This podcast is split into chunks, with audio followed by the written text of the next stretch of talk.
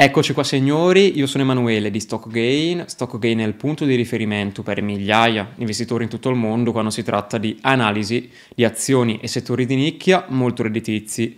Oggi parliamo di inflazione e tassi di interesse, due temi comunque molto dibattuti, si stanno rompendo un sacco di equilibri a livello globale, non solo negli Stati Uniti ma anche in Europa e in molti altri stati e ovviamente le conseguenze saranno letteralmente critiche.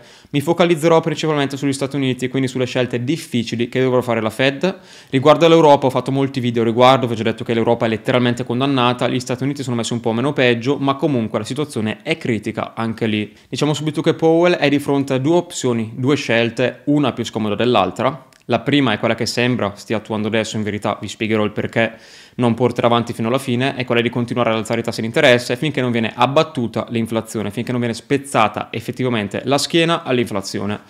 Purtroppo è una cosa che è molto difficile verrà effettivamente attuata per le tragiche conseguenze che comporterebbe. Vi do subito due info rapide. In primo luogo, nelle economie sviluppate, storicamente, quando l'inflazione ha superato il 5% di valore, ci è sempre voluto almeno un decennio per riportarla al target del 2%.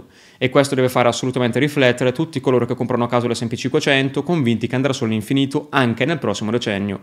Vi ricordo, l'inflazione è dannosa per l'economia e di conseguenza per le azioni. I mercati sono gonfiati gonfiati e come amplificano al rialzo la crescita economica, la amplificano anche al ribasso. Penso di essere stato abbastanza chiaro. La seconda scelta invece è una scelta anch'essa dannosa, forse anche peggiore della precedente, ma c'è una sola cosa positiva, ovvero che a livello politico sarebbe effettivamente una scelta comoda. Questa decisione consisterebbe nell'interrompere gli aumenti dei tassi una volta che l'economia si deteriora troppo, ignorando l'inflazione dilagante. Ovviamente lasciare correre l'inflazione storicamente non è mai e poi mai stata una buona idea, ma a livello politico rinvierebbe il problema. Infatti con la strategia numero uno, ovvero alzare i tassi di interesse a un livello sufficiente sufficiente a combattere l'inflazione e vi ricordo bisogna portarli almeno a livello dell'inflazione per sperare di fare qualcosa perché storicamente ha sempre funzionato così. Ora c'è tanta gente che dice che c'è la globalizzazione, c'è più produttività, eccetera, eccetera. Di fatto gli aumenti della Fed non hanno ancora avuto alcun effetto sull'inflazione e l'inflazione continua a correre.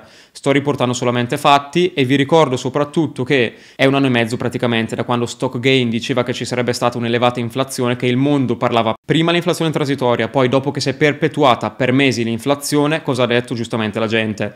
Bene, ci sono stati tanti mesi di inflazione, ma ora siamo vicini al picco. L'inflazione scenderà certamente.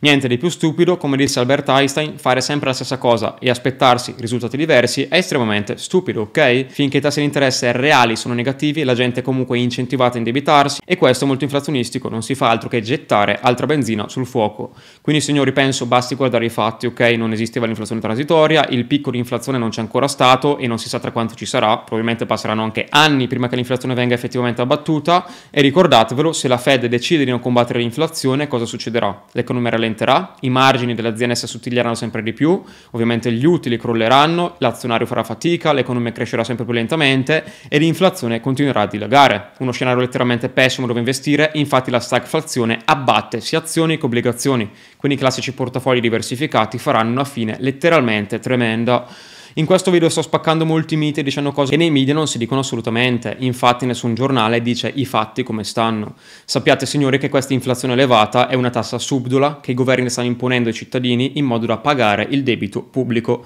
Il funzionamento è molto semplice, il debito è quantificato in valuta, ok? La valuta ha un determinato potere d'acquisto, se questa valuta perde potere d'acquisto, il debito perde di valore. Cosa accade però? Non è solo il debito a perdere di valore, ma sono anche gli stipendi, i soldi sui conti correnti e qui in Italia sta cadendo un vero e proprio macello e soprattutto, cosa ancora più brutta, sono tutti quegli investimenti sbagliati. C'è gente che oltre all'inflazione sta perdendo il 40, 50, 60%, anche il 30 o il 20, comunque sono brutte perdite, soprattutto in un contesto di alta inflazione, perché investe guardando al passato, investe con lo specchiato retrovisore, diversifica troppo senza capire che diversificare non funziona più.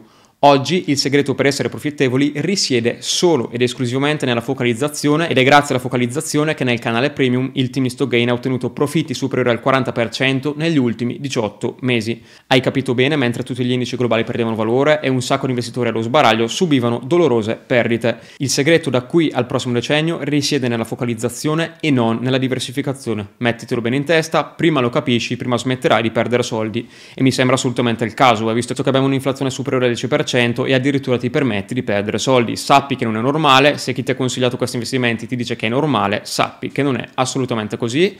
Se tutti perdono soldi, sappi che anche questa è la normalità. Nei mercati c'è un'esigua minoranza che guadagna a scapito della maggioranza che perde un sacco di soldi. Quindi cosa sceglierà Powell? Questa è la domanda che si fanno tutti. La risposta purtroppo è molto semplice. Come sempre a livello politico conviene rimandare i problemi. Mi sembra piuttosto chiaro, eh? È esattamente quello che hanno fatto dal 2008 oggi, dopo la crisi immobiliare, pompando un sacco di valuta. Ricordatevi poi signori che dal 2000 a oggi il livello di tassi di interesse necessario a sfasciare l'economia è sceso sempre di più. Nel 2000 bastò il 6,5% per fare scoppiare la bolla.com, nel 2008 bastò invece un tasso del 5,25% per fare crollare il mercato immobiliare, nel 2018 con i tassi al 2,5% la Fed invertì la politica per scongiurare un crollo dei mercati. Ora l'economia è ancora più fragile rispetto al 2018, penso che l'avete capito, e diffidate che vi dice che è più soldi, è tutto, perché il debito sia pubblico che privato è cresciuto, quindi gli aumenti di tasse sono ancora più dannosi e questo dà ulteriore valore alla mia tesi che ti ho detto prima, ovvero che molto probabilmente la Fed rinvierà il problema scatenando la stagflazione. La stagflazione è dannosa per azioni e obbligazioni, di conseguenza il patrimonio del 99% degli investitori farà una bruttissima fine, questa è la verità purtroppo, fa parte di un piano generale alla fine per pagare il debito pubblico, per scongiurare dei default, è una scelta che storicamente è sempre stata fatta, è tutto ciclico purtroppo e a farne le spese, come sempre, sono i lavoratori, i cittadini e le imprese e i governi alla fine la fanno sempre franca, tra virgolette, quegli stessi governi che hanno riempito di spese inutili e debiti i loro rispettivi stati. Al tuo governo e ai tuoi leader non importerà se stai perdendo soldi, non importerà se il valore del tuo denaro si sta lentamente azzerando, a loro importa perseguire i loro fini e i loro interessi e purtroppo non sono allineati molto spesso con i tuoi. L'unica soluzione in questo contesto è capire come investire e capire come selezionare i pochi titoli che saranno profittevoli da qui ai prossimi anni. È esattamente questa la missione di Stock Gain nel canale Premium, ci è riuscito ottimamente, facendo addirittura due annate consecutive in positivo mentre i mercati a livello globale subivano brutte turbulenze o addirittura crollavano. La performance complessiva del canale Premium negli ultimi 19 mesi è superiore al 42%, un qualcosa di unico.